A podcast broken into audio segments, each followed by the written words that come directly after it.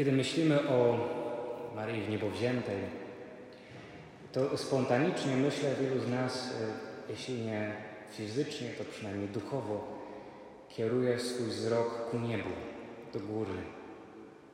Maria w niebo wzięta, czyli będąca w niebie, jest tam gdzieś u góry. Potrzebujemy takich obrazów. Ten obraz nieba, który jest u góry, gdzie jest Maryja, jest nam potrzebny do tego, żeby jakoś zobrazować sobie prawdę, która nas przerasta, której do końca nie jesteśmy w stanie pojąć. Do pewnego momentu owszem, ale potem wymyka się naszemu rozumowi, który przecież ograniczony jest czasem i przestrzenią. A ona jest już w niebie, gdzie nie ma czasu i gdzie nie ogranicza jej przestrzeń. Tak jak czas i przestrzeń nie ograniczają Boga, bo jest poza tym. Potrzebujemy więc obrazu, który nam ułatwi zrozumienie, ale musimy też pamiętać, że obraz jest tylko obrazem i że nie można się zanadto do obrazu przywiązywać, żeby nie przysłonił nam tego, co jest istotne, co obrazuje tej prawdy naszej wiary. W jednej z pieśni śpiewamy o Matce Bożej, która tron swój wzniosła. I śpiewamy, że jest wyniosła. Można spoglądać na Maryję w niebo wziętą, jak na potężną królową, na tronie w niebiańskim królestwie, gdzieś za obłokiem. Wydaje się ona być wtedy taka niedostępna. Kiedy tak spoglądamy w niebo i widzimy taki wizerunek, taki obraz, to choć nie jest on nieprawdziwy, to nie jest też w pełni oddający tę prawdę.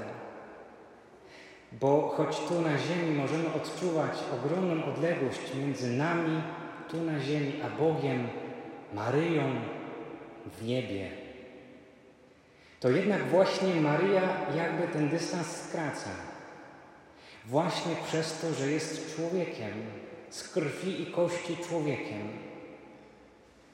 Możemy też o niej mówić i przedstawiać ją jako prostą, zwykłą, wiejską dziewczynę, która miała zaledwie kilkanaście lat, kiedy przyszedł do niej anioł i obwieścił jej tak wzniosłą prawdę, że urodzi Syna Bożego, że będzie Matką Zbawiciela. To prawda, że ona była zwykłą i prostą dziewczyną, ale przez to wybranie, jakiego dostąpiła, nie jest już zwykłą i prostą dziewczyną. Trudno bowiem tak myśleć o Matce Zbawiciela. Trudno tak myśleć o Najświętszej Dziewicy, że jest po prostu zwykłą dziewczyną. Widzimy więc, że te obrazy, o których mówimy, które mają nam ukazywać prawdę o Maryi, są jakąś częścią. Być może trzeba je wszystkie razem poukładać, żeby zobaczyć pełen obraz. Być może właśnie dlatego czcimy Maryję pod tyloma różnymi tytułami. Czcimy ją w tylu różnych wizerunkach, w, tyle, w tylu różnych zobrazowaniach, bo każda z nich odsłania nam jakąś część, jakąś prawdę o niej. I dzisiaj spoglądamy na nią jako w niebo wziętą. Ale chciałbym odwołać się w tym spojrzeniu na nią do tytułu, którym y, obdarzyli ją, jeśli tak można powiedzieć, ojcowie Kościoła, a więc ci, którzy byli u początku chrześcijaństwa, którzy pamiętali jeszcze i znali apostołów, którzy od nich też słyszeli prawdy, prawdy wiary, byli wtajemniczani, którzy odznaczyli się szczególną świętością życia i których pisma są y, pogłębieniem i rozwinięciem teologii katolickiej, ojcowie Kościoła, nazywają Najświętszą Marię Pannę nową Ewą. Chciałbym, żeby ten tytuł Nowej Ewy nam dzisiaj jakoś tak wybrzmiał, ponieważ widzę w tym tytule, w, tej, w tym porównaniu, w tej prawdzie o tym, że Maria jest nową Ewą, coś, co może nam bardzo pomóc we właściwym spoglądaniu na nią, która jest w niebie, z duszą i ciałem. To znaczy, że nie staje się dla nas nieuchwytna przez to, że jest już tam, ale wręcz przeciwnie, czujemy, że ona jest jak najbardziej nasza jest jak na, najbardziej pomocna nam w naszym dążeniu do nieba. Nie będę może w całości wszystkiego rozwijał. Pozwólcie, że ulokuję tutaj nieco produkt. Mam w tym swój interes.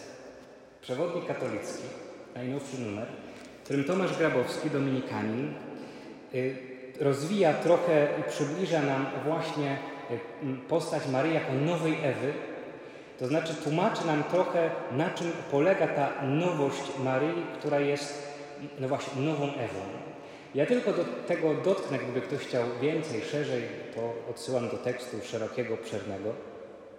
Natomiast musimy sobie uświadomić, że y, pierwszy człowiek, Adam, pierwsza niewiasta, Ewa, to byli ludzie przecież, którzy nie doświadczyli grzechu, to znaczy oni wchodzą w grzech, zgadzają się na grzech, ale ich stan pierwotny w raju to jest stan harmonii z Bogiem. E, to, co e, sprawia ich szczęście, ich harmonię, to jedność z Bogiem, to więź z Bogiem, to znajomość Boga. Pokusa jednak, jakiej doświadczają, sprawia, że następuje pęknięcie w człowieku. To pęknięcie sprawia, że nie potrafimy już tak dobrze znać Boga, jak znali Go Adam i Ewa. To sprawia, to pęknięcie, że następuje y, jakaś wrogość pomiędzy człowiekiem a człowiekiem. Patrzymy odtąd na siebie z pewną podejrzliwością. Mamy skłonność do grzechu, a nawet umiłowanie zła. To jest coś, czego nie doświadczali pierwsi ludzie. Choć wiedzieli, co jest złe, bo przecież Bóg dał przykazania. To znaczy wyraźnie zarysował granicę, gdzie jest dobro, a po przekroczeniu której jest już zło. Ci ludzie wtedy zdecydowali się jednak przekroczyć te granice. Także stosunek i relacja nasza do świata stworzonego uległa pewnemu pęknięciu. Odtąd nie współistniejemy ze światem, ale często go używamy i wykorzystujemy niszcząc. Kiedy więc Bóg postanawia to naprawić, to postanawia przez tajemnicę wcielenia odnowić człowieczeństwo. Chrystus nazywany jest nowym Adamem. To znaczy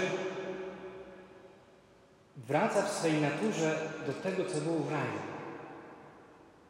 Staje przed, można powiedzieć, tym samym dylematem. On też jest kuszony. On też ma możliwość grzechu. Ale Chrystus, nowy Adam, nowy człowiek, pokazuje nam, że można nie wybrać grzechu. Że można oprzeć się pokusie. Że można nie wchodzić w dialog z diabłem. Analogicznie, jeśli miał się narodzić nowy Adam, to nie mogło być inaczej, jak to, żeby narodził się niewinny z niewinnej, z przeczystej oblubienicy, tej, która zostaje zachowana od grzechu pierworodnego która nie niesie w sobie tej skazy, ale która, tak jak Ewa, ma wybór. Albo słucham Boga, albo słucham Jego przykazań, albo pozwalam ograniczyć się granicą pomiędzy dobrem a złem, albo przekraczam tę granicę jak Ewa.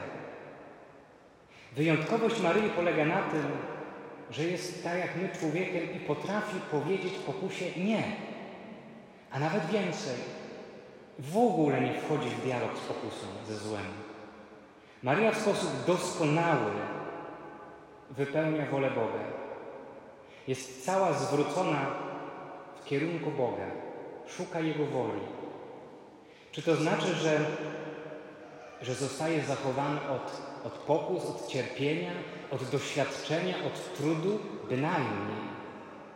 Znamy historię świętej rodziny, nie jest usłana różami.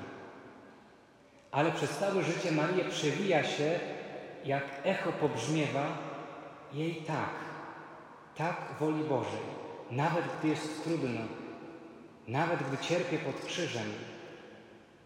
Więc jej wniebowzięcie jest ukoronowaniem tej właśnie postawy Maryi, nowej Ewy, która pokazuje nam, ludziom XXI wieku, że można oprzeć się grzechowi. Nie trzeba doświadczać grzechu, nie trzeba wchodzić w zło, że można postawić temu wyraźną granicę. Oczywiście Maryja jest zachowana do grzechu pierworodnego. My nie. Jako synowie Ewy rodzimy się z tym znamieniem grzechu pierworodnego, ale przecież chrzest święty gładzi w nas ten grzech pierworodny. Owszem, natura nasza doznaje pewnego zranienia, pewnego popękania. W jakim sensie chrzest człowieczeństwo Chrystusa i Maryi są jakąś próbą poklejenia tej popękanej natury naszej. Ale to pokazuje, że chrzest usposabia nas, wiara usposabia nas do tego, żeby się opierać pokusie.